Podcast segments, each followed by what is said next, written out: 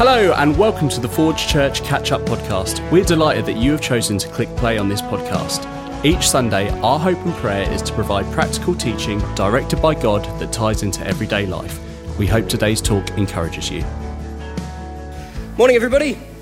Morning. If you're watching online, welcome to you again as well. Uh, you've joined us on week three of our series, Summer Jams, those songs that we'll listen to on the aeroplane when we go on holiday, or maybe on a car trip if we're going camping, uh, or something of the sort. I love a summer jam. In fact, a whole bunch of my life is spent listening to music, as I'm sure many of yours are as well. I'll get up and I'll speak to the Alexa that we have in the household, and it will start playing a Spotify playlist. I'll get to work uh, and I'll put my headphones on. I'll be listening to music whilst I'm at work. Uh, on the way back, I'll stick the radio on and I'll be listening to music there. And even when I go to sleep, I actually go to sleep listening to music as well.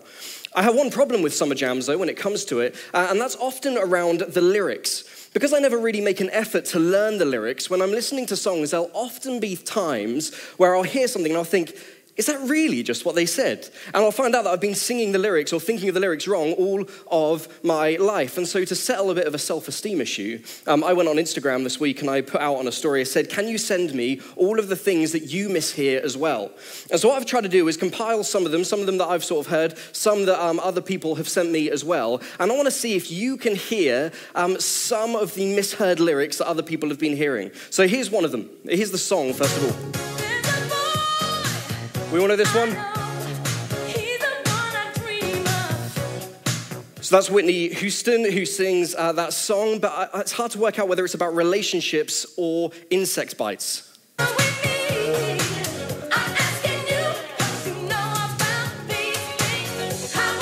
Can you hear it?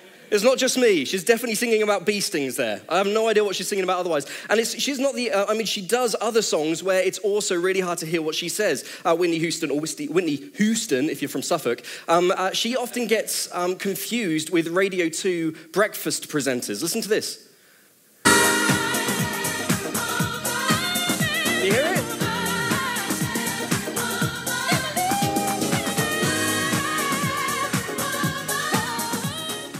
I'm Terry Wogan. Hmm, not sure if you are. not sure if you are, to be honest. Um, Adele is another one. Adele. Um, I always thought Adele, oh, sorry, no, we'll get to Adele in a minute, but Michael Jackson first is a really good one. Michael Jackson, king of pop. King of pop. Did you realize, though, that his song, Man in the Mirror, is actually about facial hair? Listen. Here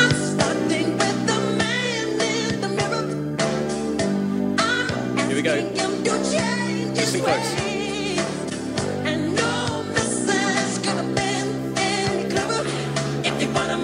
All about mustaches. Adele, I always thought Adele was a lovely person when you see her on TV and the rest of it. Uh, until I heard this song, I was absolutely taken back. Listen to this.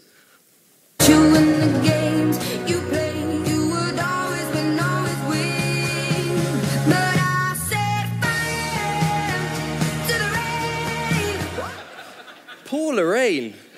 I mean, it worked out for some people because some people can now see clearly now Lorraine is gone.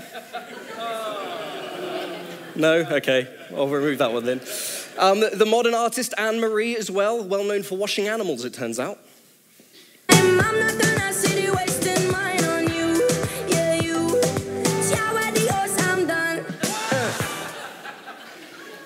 Talking about showering horses. Literally have no idea what she's talking about otherwise. Finally, this is one of my favorites. This is one that was sent in to me. Um, uh, this is from Selena Gomez, who sings a song. Um, and I didn't realize until I heard this that it was impossible to eat too many vegetables.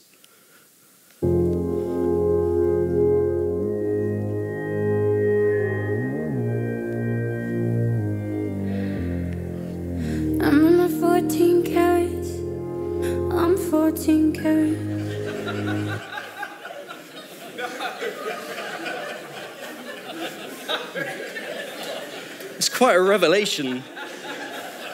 That got to number six. I love those. I love those songs where you listen to the lyrics and something pops out and you like you can tell the theme of the song and the rest of it and you hear something you think that just doesn't make sense. I mean that just sort of sticks out for a moment. And we're in a series called Summer Jams where we're going to be looking at some songs uh, that were written maybe 3,000 years ago and compiled together. You find them right in the middle of this library that we call the Bible. Uh, and this book is called the Psalms. And they're written by various different authors. A lot were written by this guy King David or at least written for King David. Uh, and within these Psalms I think that what we can often do, if you're a Christian or if you call yourself um, a, Christian or if you're somebody who um, would have a faith, often what we do when it comes to the Psalms and in the Bible generally is what we can do is we can open it up and we can be victim of this thing called the lullaby effect. It's when we've heard something so often or heard something like something so often that we just sort of feel like we're expecting to read what we read or hear what we hear. And so when there's something that's supposed to stand out, we might often miss it. And so the psalm that we're going to be looking at today is a, psalm, Psalm 8. They sort of go in order. Um, psalm 8, uh, which was written either by King David or for King David. Uh, and when it's written, this is an amazing, amazing song with some amazing truths within it. But within it, I also think there are lyrics that we become victims to the lullaby effect. We'll go through it in a minute, and chances are many of us will miss it. But when we read it, if this came out now, many of us would put our hands up and be like, what does that even mean? I mean, that just doesn't even make sense. I mean, it's not quite farting carrots, but it's up there, I'm telling you. So let's go through the psalm now. This is what the psalm says Lord, our Lord. How majestic is your name in all the earth. You have set your glory in the heavens. Through the praises of children and infants, you have established a stronghold against your enemies to silence the foe and the avenger. Avenger not being the superheroes, just as a caveat. When I consider your heavens, the works of your fingers, the moon and the stars which you have set in place, what is mankind, that you are mindful of them, human beings, that you should care for them.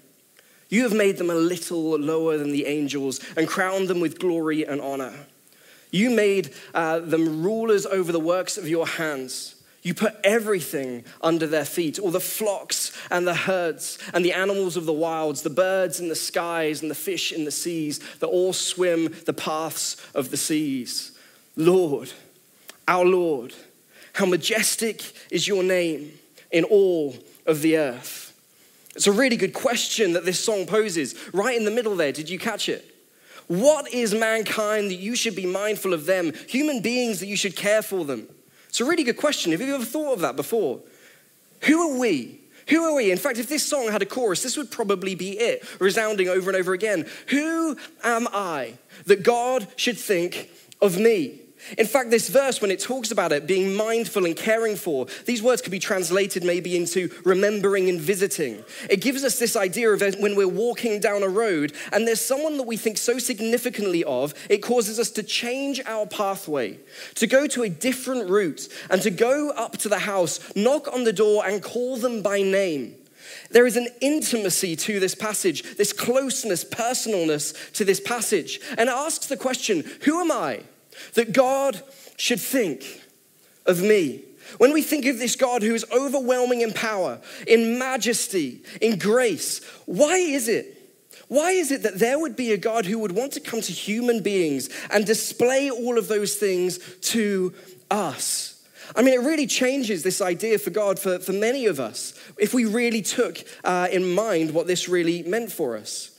I mean, think about it for a moment. If, do you really believe in a God who says that about human beings. Do you really believe that? It changes a whole lot. It changes this idea that when we get to heaven, we're going to be going into heaven. There's going to be a God that we've never really met before, and is going to be looking down like Father Christmas, and is going to be looking at this list of naughty and nice, and you might get ticked to say go in, or crossed out and saying go away. When we get to heaven, when we die and we approach God, what it should really look like is putting a face to a name, putting a face to a personality of whom we have known already, who we've already encountered. Here is a God that says, Who are you that you would come up, you would change your direction, you would come up to my house, knock on my door, and call me by name? And I think it's at this point where we can try and focus a little bit on a song lyric that I think, if it came up now, maybe picked up on and think, does it really say that? Does it really say that? The verse I want to look at is verse 2. If we can get it on the screen, that would be great. It says, Through the praises of children and infants, you have established a stronghold against your enemies to silence the foe and the avenger. Through the praises of children and infants, what this is talking about are like babies, toddlers, really. And when we read that, we have we are victim to the lullaby effect. We think, oh yeah, that sounds nice and biblically. But really think about that for a moment. Babies don't say anything. This word praise is like this telling of, communicating of. If you've got babies, if you've got children, you will know they don't really say anything. And when they do learn to speak, it's often loud and not particularly profound or anything like that. And yet, it's babies and infants that are going to establish a stronghold against your enemies. I mean, to pick this for a minute, imagine 3,000 years ago, you're in the nation of Israel. And it's Sunday morning, so you get ready for church. And, you go up and you're sort of welcomed by the meet and greet team with the lanyards on. And you go through the doors and you come in and you're sort of welcomed in and you're sat down and you've got a cup of coffee and you're there with the rest of the nation of Israel. And you're sitting down and the five before comes on, um, or the Hebrew five before. I like to think it would be the uh, Hebrew five verse four. No? Okay, never mind. the Hebrew 5 before comes on, the service gets ready, and the service starts. The lights come up, and King David enters the stage. King David comes up, and he says, Welcome, everybody, to the nation of Israel. Really glad you're here. A special welcome to those who haven't been before. Uh, if you're from a different nation, we're, you know, we're a nation in which unchurched nations want to be part of, or something like that. And he says all of those different things. And he says, To start off, we're going to sing a song. So he pulls out his guitar, and he starts off by singing. He's like, Oh Lord, our Lord, how majestic is your name. You set the glory in the heavens. And all the Hebrews are sort of there being like, oh, I like this one. This one's good. Not too loud, not too quiet. It's good. I like it. I like it. Good tune, good vibe. And so he goes back to verse one. Oh Lord, our Lord, how majestic is your name. You set the glory in the heavens. And some of the Hebrews at this point are like, hmm. Some are like, hmm and it's really big. And so some of the Hebrews are getting used to it, and then they're at the point of thinking, what is so miraculous? What is so uh, majestic? What is so good? What's going to tell of the glory in the heavens? And then David sings along the lines of, You're so majestic that children tell it best. Like, you're so good that babies sing the words in which it cause our enemies to be so scared. Our enemies that want to come and kill our families, they're so scared because of what our babies say. And then people are standing there like, that doesn't really fit with the tune. or some are sitting there being like, did he just say babies? Like babies, really? Like babies can't tell of anything. Like literally, they can't say of anything. And I think that's the point. Because when you imagine a child, when you imagine a baby, what can a baby do other than lie there and be loved? And I think for some of us, some of us, it's such a big point, but it's one that we miss so often. How many of us fall into the trap of assuming it's what I've got to do, it's what I've got to do, it's what I produce, it's what I produce, it's how I behave, it's how I behave, it's what I read, it's what I read, it's how I pray, it's how I pray. And we get into this idea that it's only what we do that's going to allow us to be close to God. And God's saying, no, no, no, no, no, no. No, before anything else, you've got to realize that it's the babies that have it right. It's the babies that can lie there and just depict depict their father, depict their mother, depict their parents. It's the baby that can lie there and be loved, that shows everybody who I am. You've got to be like the baby. And Jesus says this later on. He's saying, uh, It's like the children who come to me. They're the people that are going to inherit the kingdom of God. It's this idea of these people know they have it sorted. They haven't been uh, infected by this idea that somehow we need to earn something. And this whole song is almost about that. It's almost like saying, hey, listen, if you want to try and get close to the God of the universe by what you do, I mean, you can try, but God is so flipping big, so flipping majestic, uh, majestic, so brilliant, so wonderful that even when you try, I mean, you're not even going to get close to this sort of thing. You're not even going to get close. Babies just lie there and be loved. They lie there and be loved. I think we've got to try and change our mindset for a while. I mean, maybe a helpful picture is something that you might think of when you're in the playground at school. Think about when you're in the playground at school and there is a, a fight going on, maybe from a, a, kid from an older year group to a kid from a younger year group, and the older kid comes up and there is nothing that the younger kid can do at all. In fact, they just sort of sit there and think, okay, well, I'm going to get a beating here. And so that phrase that we sort of use as comedy now is, well, my dad's bigger than your dad. And we look at that and we think, okay, well, that's a bit ridiculous. But I think as Christians, if you're someone who calls themselves a Christian or someone uh, who uh, has a faith, you need to start recognizing that when it comes to the problems of life, when it comes to the big things that intimidate us, we might need to stop trying to just do things and act as if it relies on us or act as if it just relies on us and start praying like it relies on God. Some things within our lives, we've got to stop just bringing our problems to God, but also bringing God to our problems and saying, My God is bigger than you. Babies they lie there and be loved. What does this say about God? It says that God made you to be loved. He made you to call you his own. What type of God? Who are you that you would call mankind uh, or uh, be mindful of uh, mankind? Who are you that you should care for them? A God who calls us his own. A God who calls us your own. Here's the takeaway. Here's something that I think that we need to remember, something that we need to repeat in our mind over and over and over again is this. When you know your maker, you know who you are made to be. When you know your maker, you know who you were made to be. When you think of that baby, that child again, often they lie there and they be loved, but they also depict something. There's also a likeness about them. When you think of a baby, when you think of a child, a healthy child, a healthy child is someone that really says nothing about the child itself. I mean, a baby can't clean itself, a baby can't look after itself, a baby can't wash itself or encourage itself. A sign of a healthy child is often a sign of a healthy parent. Your health, your spiritual health, your health in life, and not just physically, but spiritually, uh, and I think emotionally as well, will often depict where you are with your Heavenly Father. Because when you know your Maker, you know who you were made to be. We depict something greater. I think for some of us, maybe it's uh, something along the lines that you grew up in a household with parents. You grew up in a household with parents who maybe maybe even unintentionally, put a shadow over you that suggested that your love, your worth, the encouragement that they were going to give was all going to be based on what you could achieve, on what you could do. And somehow, when it's come to this idea of faith, or maybe you're exploring faith and this is burdened over you, that you've come to God and being like, well, is God the same? That if I do this, if I get on a mission trip, if I pray, if I do all of those things, then will I be close? And that's the idea. And God is saying, no, that is such a skewed idea before anything else. Lie there and be loved, lie there and be loved, and just reflect me. Reflect me. The things that we do, we don't do to earn God's grace. The things that we do are there to reflect God's grace. The things that we do, we don't do to earn God's goodness. We just do them to reflect God's goodness. Not earn God's kindness, but to reflect God's kindness. We are literally there as mirrors as children, and there is nothing you can do to take that away. And we've got this skewed idea. And what I would suggest, what I would suggest is that somewhere along the line, we've probably tried to tell ourselves some lies.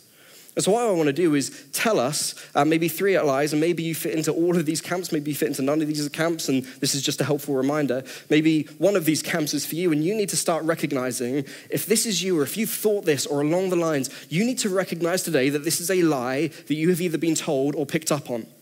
This is a lie that you may have picked up on. Lie number one God's care for who you are is limited by what you do. Some of us live by that lie. God's care for me is limited by what I do. If I don't do, if I don't do, if I don't produce, if I don't produce. If that's you, the truth that you need to put in that place, the truth that you need to you need to pick that up and you need to throw it away and in its place you need to put this instead that you are a child of God who was born to be loved. That you're a child of God and when God looks at you he doesn't look at you and think, "Oh yeah, but they did that today." Oh, they didn't do that today. They didn't do that today. They didn't do that today. Oh, they're not there yet. I mean, I was really expecting them to be there. God looks at you and he just smiles and he thinks, I know exactly who I made you to be.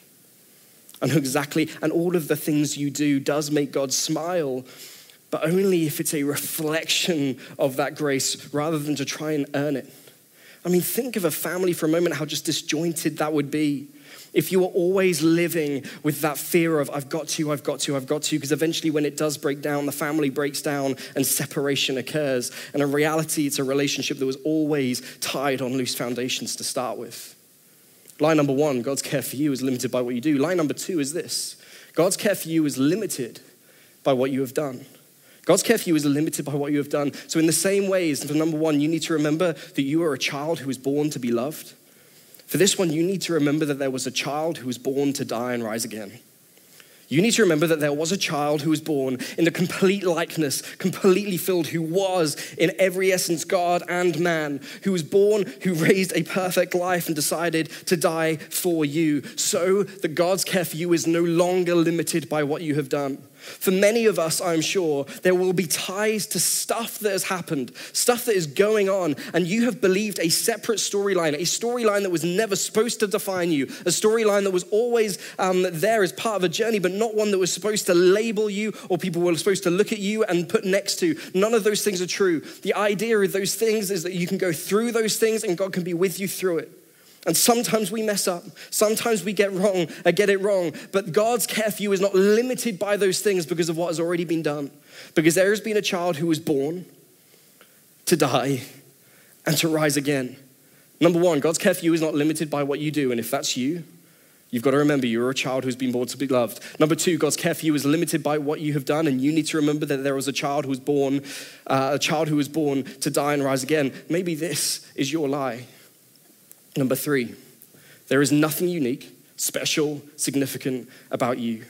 You have nothing to offer the world. If you go back um, uh, to a series uh, called GoPro uh, and click on a uh, click on the week that's a GoPro follower, you'll have a talk all about this. But the idea is this when you think of a child and as they grow up, they have likenesses towards parents, not just in looks, but in personality as well. They become like, particularly children who are close to their parents. I mean, dads who love cricket, they tend to love cricket. Um, uh, dads who um, go out camping, they tend to sort of have that outdoory nature. Um, musicians, like all the sort of likenesses they get, mannerisms, uh, the way they sort of say things. My dad's here uh, today, and uh, we were talking just the other time about how we're sort of like each other in certain areas and not like other areas, uh, and, and so so forth. When we become close to God, we will recognize the unique, special, significant things about us that God implanted within us.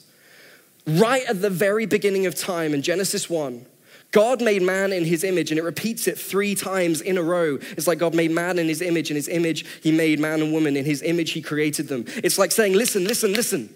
Before anything else, you need to recognize God implanted a image upon you a likeness upon you. And when we get close to Him, we recognize there are things that were born to be in you that were just born to come out. Were supposed to come out. And if you're suppressing those, if you're saying, no, that's just not me, I can't, I can't, I can't, I can't, you've bought into a lie that this song goes against. And it's this idea that we need to know our Maker so we know who we are made to be. Which lie do you buy into? Which lie do you buy into? And maybe it's time for you to know when you know your maker, you know who you were made to be. And the band are about to come up, and we're going to sing our final song, but I want to just focus on this idea. When you know your maker, you know who you were made to be. When we know that our Maker is a God who goes and looks to seek to care for the vulnerable, increasingly we will become people who look to go and seek to care for the vulnerable. When we know that there is a God a God who looks to go and change the hearts of people, change the hearts of people who've lost who they were always supposed to be. We become people who share that mission with God. When we understand that our Maker is a God who comes in peace, we are a people who go to other communities in peace. When we understand that our Maker is a God who comes in and wades through the filth of our own making, we are people who go and wade into the filth of other people's making to help them out in spite of ourselves. When we understand that our Maker, our God, is a God who comes down and picks us up like children, we are people who should be reflecting all the good things within us. When you know your Maker, you know who you were made to be. So I want to go through that verse again. And so, can we stand as we go into our final song? But let's just go through that verse one more time. Oh Lord, our Lord, how majestic is your name in all of the earth.